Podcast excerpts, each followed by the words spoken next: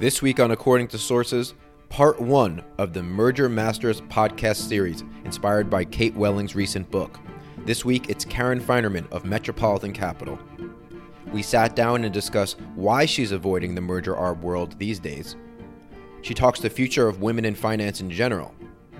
And she recounts her experience in United Airlines in 1989, perhaps the most significant deal collapse in recent history. I'm Mike Samuels, founder and portfolio manager of Broom Street Capital, and this is according to sources for the week of November 25th, 2018. It's crossing the tape right now. Let me explain what's happening here. Breaking news to share with you this morning, M&A related. There's good activism. I think eBay is in that situation. They got a jewel in PayPal. There's bad activism. Unfortunately, JCPenney was a dying company. Examples of activism gone awry. It was not a surprise to me that that deal fell through. This is such a game changer. Hello and welcome to According to Sources, a podcast devoted to the subject of mergers and acquisitions, deals and activism, and the sources that both cover and surround them. Again, I'm Mike Samuels of Broom Street Capital. Just a quick reminder before we begin the interview. While this is a weekly podcast, I do tweet my ideas and thoughts sometimes in real time. The handle is at Accord to Sources, A C C O R D T O Sources. My email is michael at according to sources podcast if you have any questions or suggestions for the podcast. And now on to my interview with Karen Finerman. So when I first reached out to you and we were talking about the book Merger Masters and I wanted to get you in and talk about your chapter in it, uh, you said you were interested, but that you don't really play in the merger arb space anymore. True. That's and right. so I wanted to know why. Let's just start with why not? Why not? Uh, when I first started in the business, the merger arb space was very, very different, and there were a lot of hostile deals, which I always found to be the most interesting and the most exciting and um, the most intellectually challenging. And that was really fun. And then the business sort of started to change. One thing that was very dramatic was a lot more capital came into the business. So spreads that used to be very big started to get much narrower. You could make calls to executives once a deal was announced, and they would pick up the phone because there weren't that many ARBs at the time when I first started. Right. And so you had a time advantage just by being the first one to call them.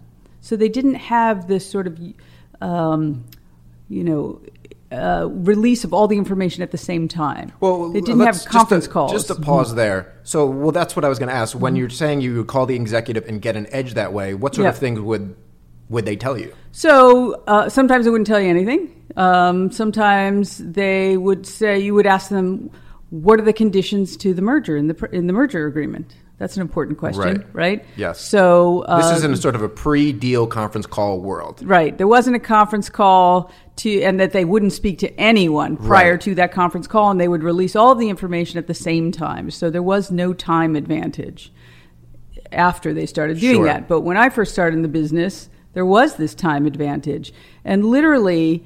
You would have a, a um, courier that would send over tender offer documents or merger agreements, and the quicker your courier got to you, the quicker you were able to read it, which is in, insane now, right? Right. And That what years are we talking? So that's like the late 80s. Okay. Um, so the idea now that you would actually wait for someone to for it to be printed and and, and couriered up to you is ridiculous now. But so that created a real time advantage if you were able to get stuff quicker. Right. And then also, we used a lot of options, and that was an interesting way to play deals.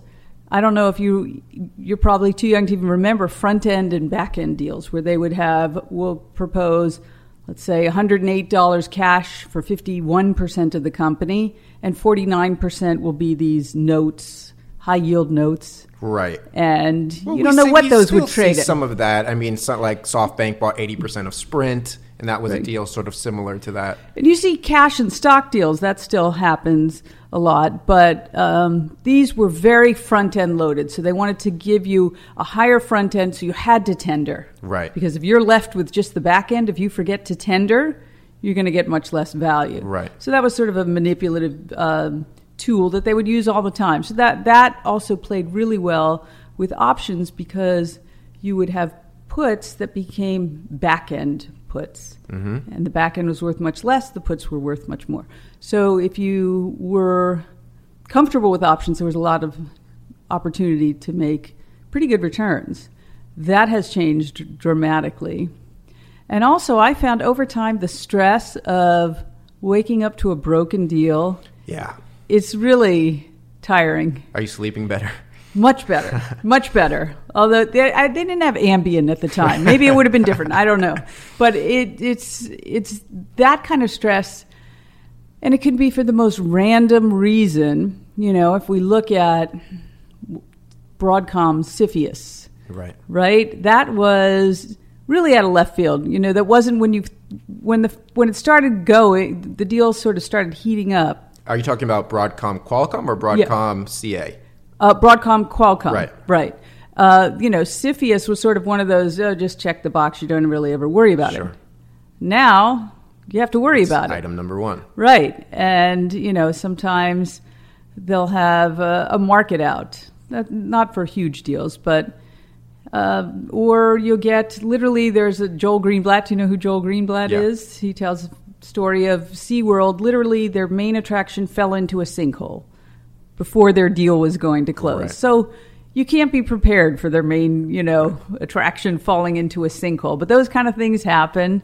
And so in a takeover deal, you have the premium of a deal collapsing, right? So that comes all out. And then you have, oh, now they have no pr- premier attraction. So the downside is enormous. Right. Well, we haven't had one of those deals that sort of got to the one yard line and then collapsed in a long time. In a long time, that's but true. in the book, well, Broadcom got slowly. It, it was it was slow, and it wasn't a giant collapse, but it was really this out of left field event. That when Trump blocked the deal. Yeah. Yeah, well, that's the thing. You talk about mm hostile deals, and it is great theater, but then you have a situation. mm I mean, that was a hostile deal. They did right. not want to be bought. Right. And I'm thinking of other deals like uh, Teva Mylan uh, or um, Sanofi Medivation. You know, I feel like sometimes it's it's hit or miss with these, but they do make for amazing theater, and they yes. do get your brain thinking about all the different scenarios that can happen. They do. I don't know if they make for good returns, right? But they are right. really interesting as a voyeur. Um, so that I, I don't know. I, I I guess I've lost somewhat my stomach for waking up with a big broken deal. Right. So what so, did you pivot to then instead of instead of playing in this space? So it really became more um, where's their value? Where is there something that's trading based on its intrinsic value, not on what does the deal look like? Mm-hmm. And really, when it's the deal, it's so much more about the art of the deal, to use a common phrase now, right? The art of the deal. What is the deal structured? What else can go wrong? Could there be another bidder? Um, things like that. Now it's, I find it more interesting to just focus on what is the value of a company. But don't you get frustrated because I like the fact that regardless of market conditions for the most part, if I connect the dots in a deal, right. of all the different circumstances, everything should play out pretty much the way I think it's going to. But as a value person, you might get everything in the stock exactly right, but the market conditions can change and you could get the outcome wrong. Yes, that is frustrating. That can happen. Uh, but I feel like if you get it right, the upside could be so much greater than the deal closes. Because the, it seems to me, you would have much more clear opinion of this than I, that the amount of capital now really narrows that spread so that the spreads aren't. Um, I don't know. I guess worth it aren't worth it. Yeah, some of them aren't worth it. I mean, it used to be also one of the unforeseen things that we would run into was a state legislature that would say, you know what, we don't want our company getting taken over. We're putting in a new statute that, you know. You see uh, that with utilities sometimes. Right. We haven't seen uh, like a, you know, Pennsylvania, I think for uh, Wisconsin, put in some pretty draconian anti shareholder measures. Right. We haven't seen that in a long, long time. But. Um, one of the chapters in the book, I forget who says it, but he really just, you know, if it's in Delaware, he's in. Right. Not in Delaware, he's out. yes, I learned that lesson the hard way. Right. Delaware is where you want to be. Exactly. New York's not terrible either, but Delaware is where to be. So, so, so but in value, I mean, mm-hmm. there's there's so many stocks out there, right? Right. And uh, you're like sifting through a needle and looking for the needle in the haystack. So for you, how does the needle come out of the uh-huh. haystack and right. land in your portfolio? So that's evolved over time. And uh, one of the things that I've sort of gravitated to is actually gradu- gra- uh, gravitated away from, repelled, I guess, is really small cap companies because they trade inefficiently, which in itself is not terrible. But uh, a small cap company doesn't have the wherewithal to survive unforeseen things that happen. And they happen all the time, right? Um, just, you know, that's the world. You can't you can't foresee everything. So that happens. So I like owning bigger companies that have some cushion. So it doesn't have to be great balance sheets, but it has to be something. They have to have a market position that's good. They have to have operating margins that are decent. They have to have something that gives them a little bit of cushion for bad times. And I'm not, I'm very often, you know, early is wrong, I guess. It's just a matter of time. Very often early, but uh, I- I'm okay waiting for things to, things change, right? And sentiment changes. We look at right now, sentiment in technology couldn't be worse. And that's frustrating because I own many technology stocks. Um, and it's really every day, they're just worth less. Yet, the stocks are worth less. Yet, I think the businesses are worth exactly the same as they were yesterday. Is it hard to be? I mean, you're on Fast Money three Right. times a week. You said roughly, Yeah. and I mean that's a really show devoted to quick money trading in and out. Right. And what you're talking about is the exact opposite. Yes. That's my voice on the show, right? So they're all, you know, focused on what are they going to earn? Do, where, do you want to be in it in front of earnings? Um, that's really not my game at all. I don't understand it, to be honest. I mean, I say that all the time. I don't. One thing I've learned being on the show is we have a lot of guys who do charts. And I really dismissed the value of charts. So do I. right? So I thought, this doesn't make any sense to me. You can draw any lines you want and make a head and shoulder, shoulder or cup and saucer, or whatever you want to call it, formation. Doesn't make sense to me. But then I've realized over time, if enough people believe in the value of charts, then there's Right. value to the charts. If everybody thinks, oh, the chart's showing you there's a floor at 60, so I can buy it, it's okay to buy at 60, then there's a floor at 60 if enough people believe it. Doesn't matter if I believe it, and think it's kind of, I don't know, voodoo. I had a first boss, and he would, basically say um, something to the degree of the reason why charts are so popular is because it's the easiest thing to learn. Okay, I, that sounds like a good answer. And I sort of buy that. Uh-huh. but as you said, if enough people subscribe to it, it becomes almost a self fulfilling prophecy, and it will go there. right. So I can't dismiss that entirely. I kind of just feel like a chart is a good uh, barometer for whatever the expectations were into an event.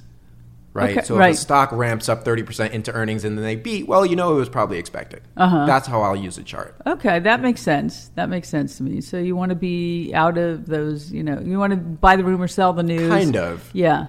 Kind of. Okay, that makes sense. So, you know, talking about uh, deals, going back to deals for a second, and we are talking about deals that did get to the one yard line and then fell apart, and you talked at length about um, the UAL Hmm. deal in the late 80s. And maybe you could just tell your experience with that a little bit. Yeah, yes. Thank, thank you for bringing up the worst chapter in my life, uh, at least as it goes to investing. Yeah, so United Airlines was um, in a deal. It was an LBO. The idea now of an LBO for an airline, which is so capital intensive, to lever up an airline uh, to buy it really doesn't make a lot of sense. But at the time, people thought it was a great idea. So we were. We had positioned in United Airlines, and um, I thought it would be interesting to have on a 280, 260, one by two put spread. If that's too wonky, just I'll just say we bought this put spread to protect us in case the deal dragged on. And by the way, only someone in this industry mm. would remember the strike prices from 30 years ago. It's seared into my. It's practically Right. branded into my brain. it was such a bad trade. So the deal was supposed to be 300. So if it closed, then that put spread, which we bought for two and five eighths, because things traded in eighths at the time, would go to zero. But our stock would have gone to 300, and that would have been fine. This is really a hedge in case the deal was delayed, and it protected us all the way down to about 242. Mm-hmm. Stock is around 280. So credit markets get bad and the deal ends up collapsing and the stock goes well below 240 and it goes well below where it was trading prior to there being any deal because the whole economy was starting to slow and the airline business wasn't great and so the stock ended up trading down to about 180 or so and so this trade that we had paid two and five eighths to put on, uh, we actually had to pay 80 to get out of. Yeah. So a risk reward of, uh, you know, put it on at two and five eighths. The best case scenario it was worth 20, um, but 80 to get out of. That is a really, really, really bad trade. Hopefully, one that you will only make once in your career. And it was because I really didn't appreciate or give any expected value to the scenario of, oh, what if the deal breaks? Right. Which is so dumb because deals can break, particularly LBOs. I mean, this wasn't Berkshire as a buyer or IBM as a buyer. You know, those are names you think of. Those okay, those are A quality buyers. They Right. will close come hell or high water. This was not that. So it was an unbelievably painful lesson about asymmetric risk and knowing when you're in it and how to get out of it and obviously to never put it on is the lesson of asymmetric risk. You want to be on the other side of that kind of trade. So one of the I told you how I, I you have an excellent Wikipedia page with many with many links to the interviews you've done. In one of the interviews, they asked you what are your three top career advice tips, and so the first thing that you said was. Uh, this is a quote. It said, "Know that you will fail at some point, but learn from it. The lessons from that failure will be extremely valuable." So, what did you learn from that? that you really got to understand and think about all the different scenarios and you got to know that they can happen of course you have to move forward right? You'll never make an investment if you could just find everything that could go wrong and use that as an excuse to never buy anything. Right. and you're guaranteed to never make money. But um, to really think through what's going to happen in different scenarios and how much will you lose and how much can you stand losing and how much are you really risk when you put the trade on how much you really have at risk? So if you don't understand what you have at, at risk how can you make an educated guess about the risk reward calculation Right. You also said something in the book about once the event is over, you're out. Like Yeah. let's let's not bend this and now say it's a value play or something Right. like that. Let's just get out. Let's just get out, right? We were in it for a deal. There's no deal. Let's just sell. And I don't have any rule about, oh, you can never get back in. But I think you get some objectivity when you don't own the stock Mm-hmm. That you don't have when you do own it and are sort of shrouding your investment thesis in hope or Mm-hmm. ego or something, right? The first loss is the best loss. I don't know if you've heard that. That's, a, you know, that deal breaks, that first loss. Just get out. You can reassess. Um, that's an important lesson also. Do you remember? Mm-hmm. I mean, I mean, when I have a big loss, uh, something like that, it can be psychologically damaging. Yes. Do you remember like the days after that, or what you did that night? devastating. I mean, it was with me all the time. Yeah. For months and months and months. You know, so very fortunately, um, the next year ended up being a very good year, but um, it's really stuck with me primarily because it was so stupid. Right. I mean, I had a loss once. This was years ago, and it prompted me to just finally go reach out and start, Mm. you know, speaking to a, a counselor, a therapist, coach, whatever you want to call it, Uh-huh. just to have someone to sort of vent to. Right. You know, that was unbiased, and you know now you see that stuff on billions, and I think Right. it's become popular. But it's important to Yes. have that because if I internalize that, then it just gets worse and bigger in my head. Right. And then it doesn't help you make better decisions No. at all. In fact, you make worse decisions when you have this, you know, you feel like, oh, I got to make it back. You don't need to make it back where you lost it. Right. Right. Oh, and you don't Or need to make, it back, all in one day. Exactly. And in any particular time. You hope to as quickly as you can, but that doesn't always happen. Yeah. So a lot of times, uh, just minimizing your loss is the best thing you can do because you minimize the loss. Very often it would have gotten worse, and you can sort of reset and regroup and Yeah. start over. Um, the second career advice tip that you gave from Mm-hmm. this interview, you said, be flexible. Expect to change paths or industries at least once. Has that happened to you? It has a couple of times. I first started on the trading side of the business, and then I realized I really wanted to be on the research side. Uh, I wanted to learn companies better, and um, it seemed I don't for intellectually more challenging to me at the time. So I did shift and go from the trading side to the research side, and then I shifted from risk arb into a much broader kind of investment uh, portfolio, and then I shifted to TV, which was a complete left turn out of nowhere. So How did that come to be? that was completely random. I was in there was an article Women on Wall Street and I was one of the women in it and the producers of Mad Money were creating a show to go with Mad Money, which was Fast Money. Mm-hmm. So they had launched this show as a once a week kind of thing and they had a guy named Dylan Ratigan was the host. I remember. And then they had four traders. So they had Dylan and four traders.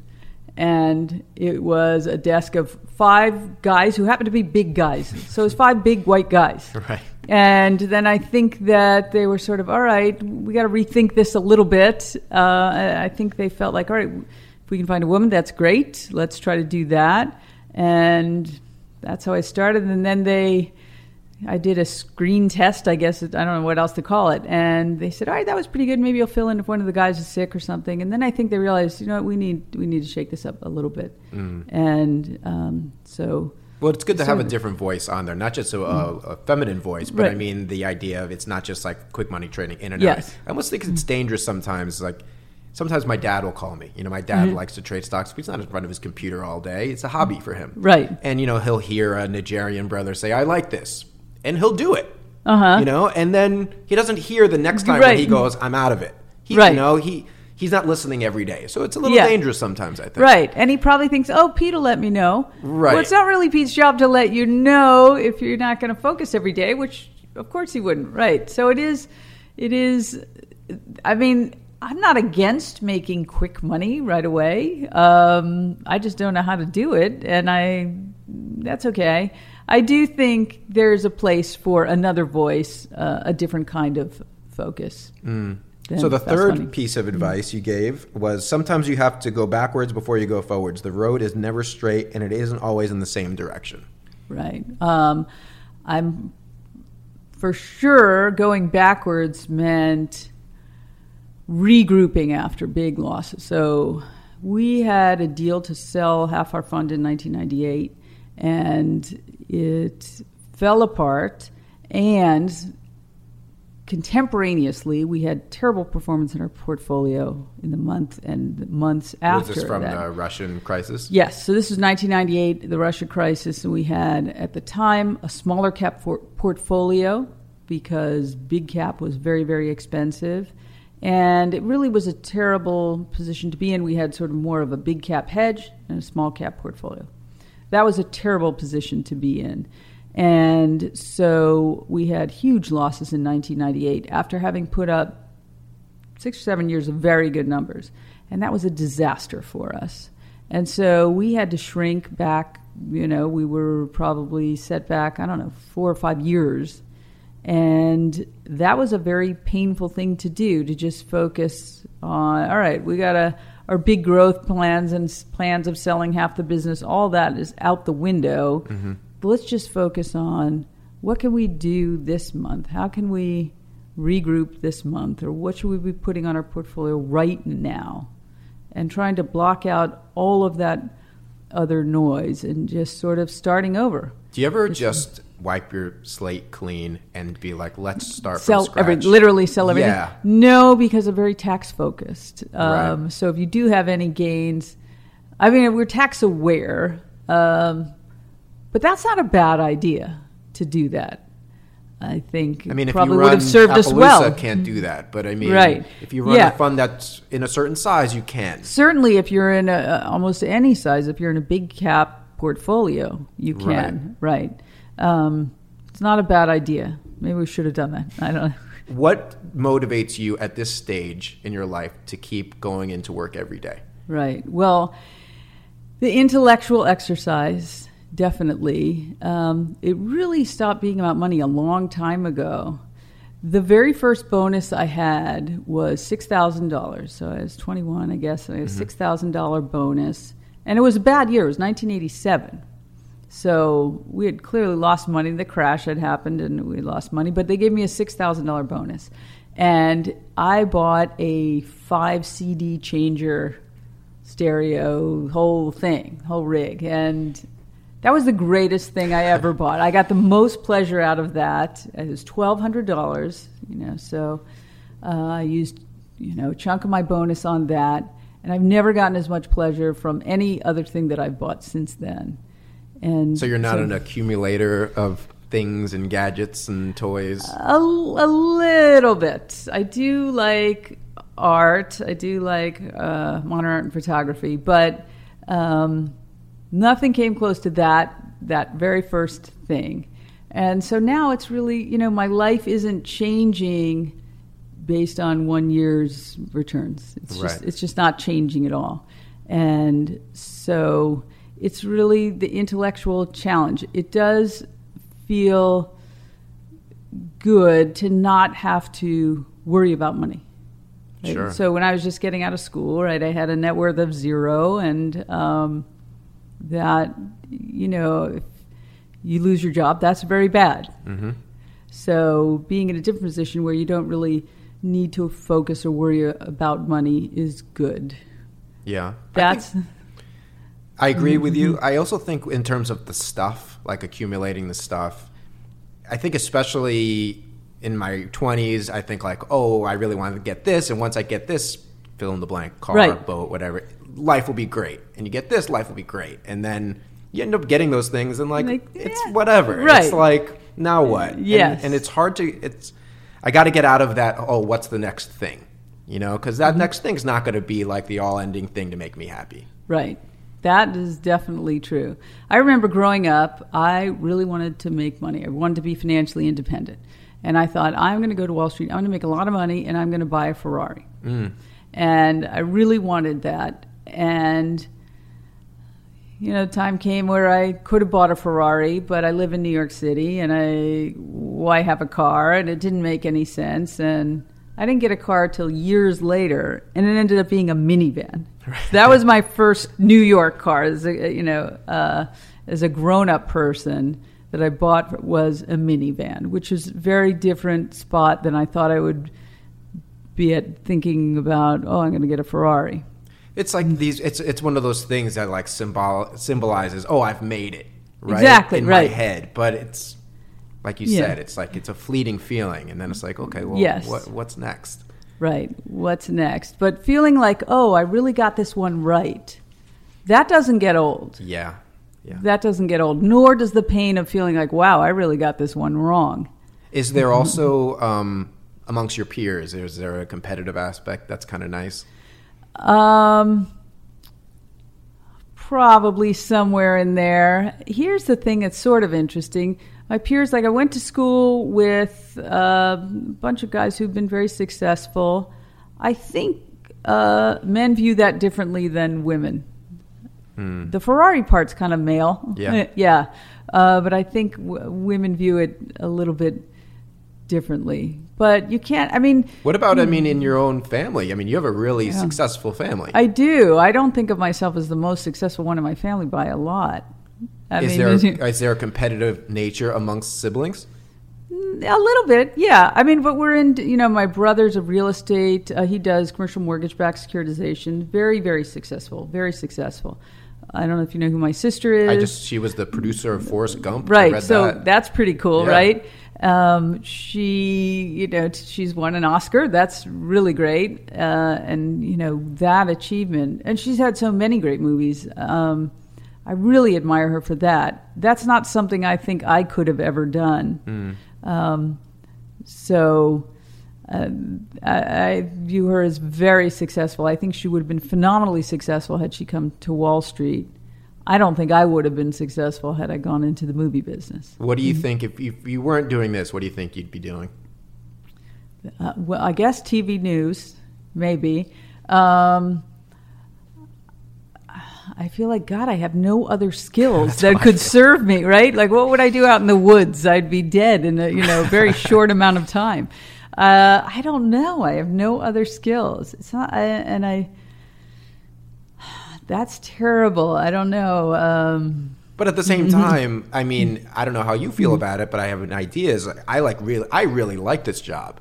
Like on Sunday night, I'm excited for Monday, and Mm-hmm. so it's okay that I don't know, you know, how to play any musical instruments or draw or paint or anything because I, I have this, so I'm right. pretty happy about it. I have those exact same lack of skills. I can't draw, no instruments, no singing, nothing. I, I'm fairly athletic, Yeah, but you know, at my age, that really is not going to go anywhere. so, uh, yeah. So I, I end each interview with five questions. All right. So here's the first you got? question. All right. In an interview, you described yourself as being uh, one of the few women at this one certain investor pitch, and the quote you said was, "I looked around and there was 40 people in the room, 36 were men. I'm always surprised, but I find myself in this situation all the time.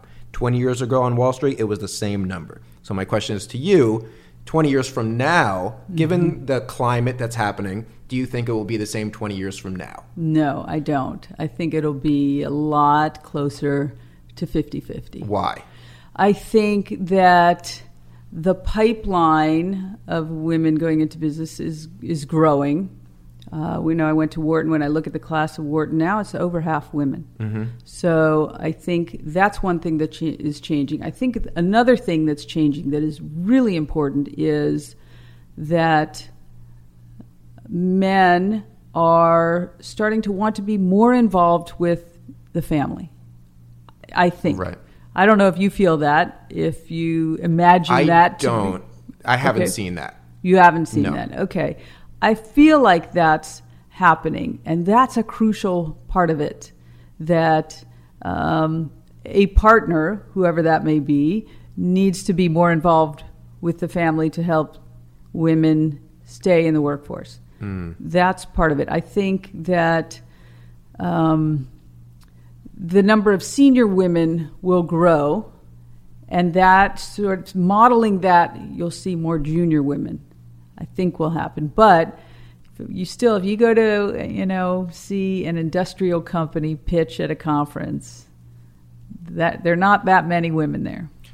When I interviewed Kate Welling, she's her opinion is that it's when women give birth uh, and getting back in that a lot of women are in the field but then don't come back. Right. Huge mistake, I think. Huge mistake. And uh, because maybe they imagine they'll get back in later. It's really hard to do that. Really hard. And I I wonder if employers look at a woman in her late 20s, early 30s and wonder, "Oh, am I going to have someone who's going to get pregnant and leave?" Right. right?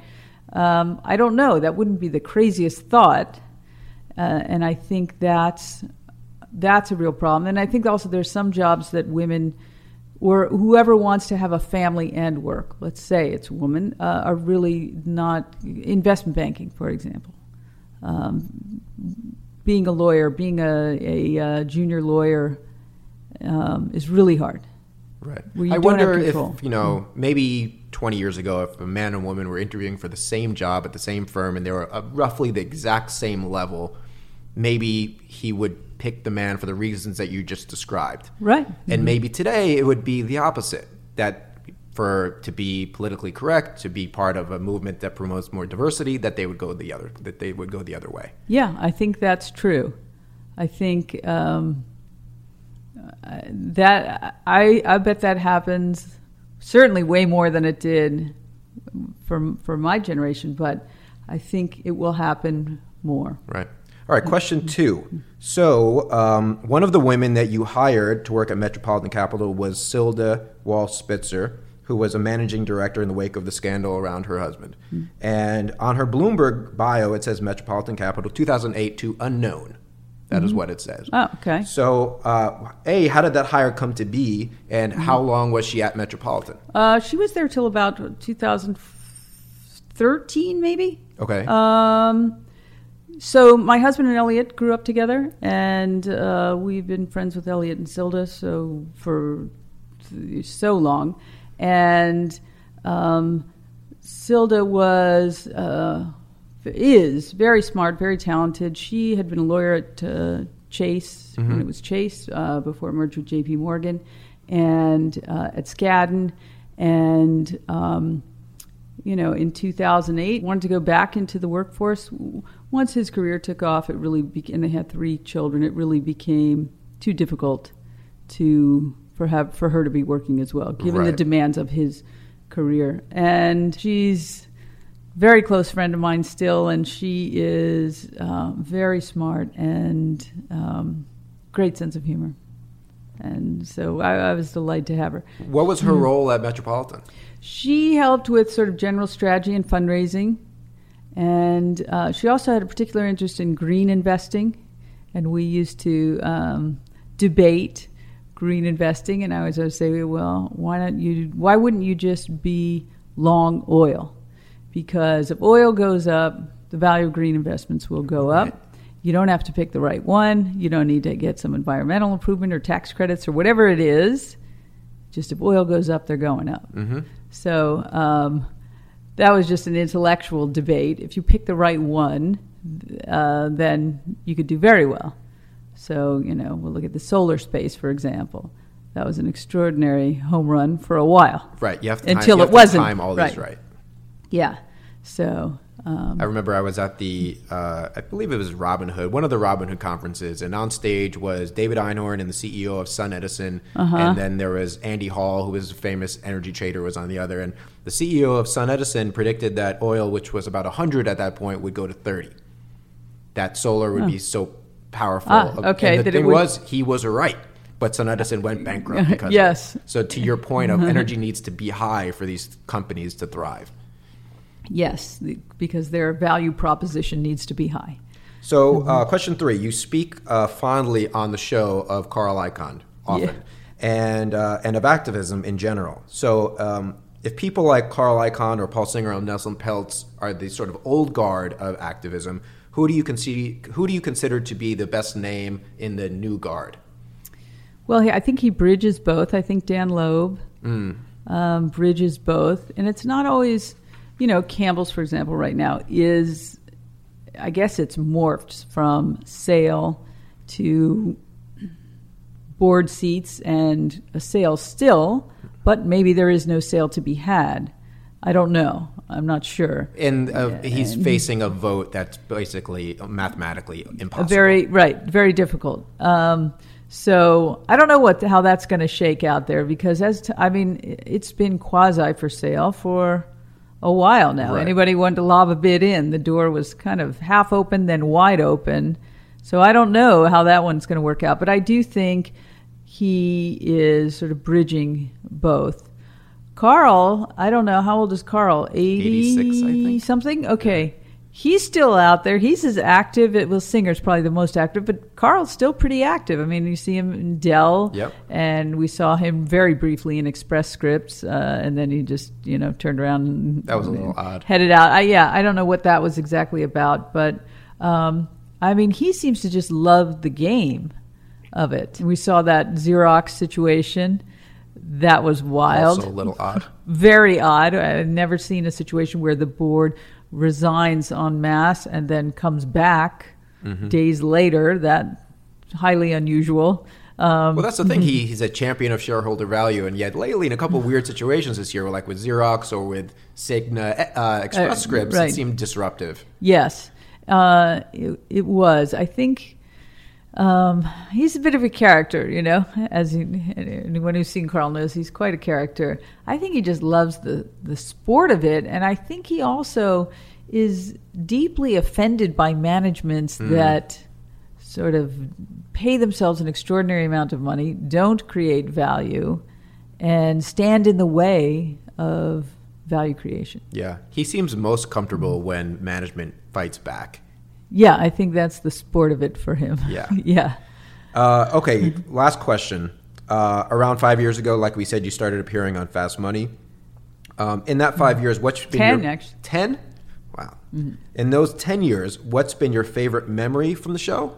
And then, second part of that, is there something about the uh, guests, the hosts, the panelists that someone listening would be surprised to know? Uh, I maybe the most surprising. I'm not sure. Is we get along extraordinarily well. We really have fun doing the show. So if you were to hear what goes on during the commercial breaks, it's all of us sort of goofing around, playing different games. Um, you know, trying to name that tune. We do a lot of that during the breaks. So we're all very, very close. And that's been a great part of the show. Um, I don't know if that chemistry comes across fully or not. I think it Um, does. I think it does. Um, so that's sort of one thing. Um, I've met a tremendous number of CEOs, and I love meeting CEOs. I love learning about new businesses.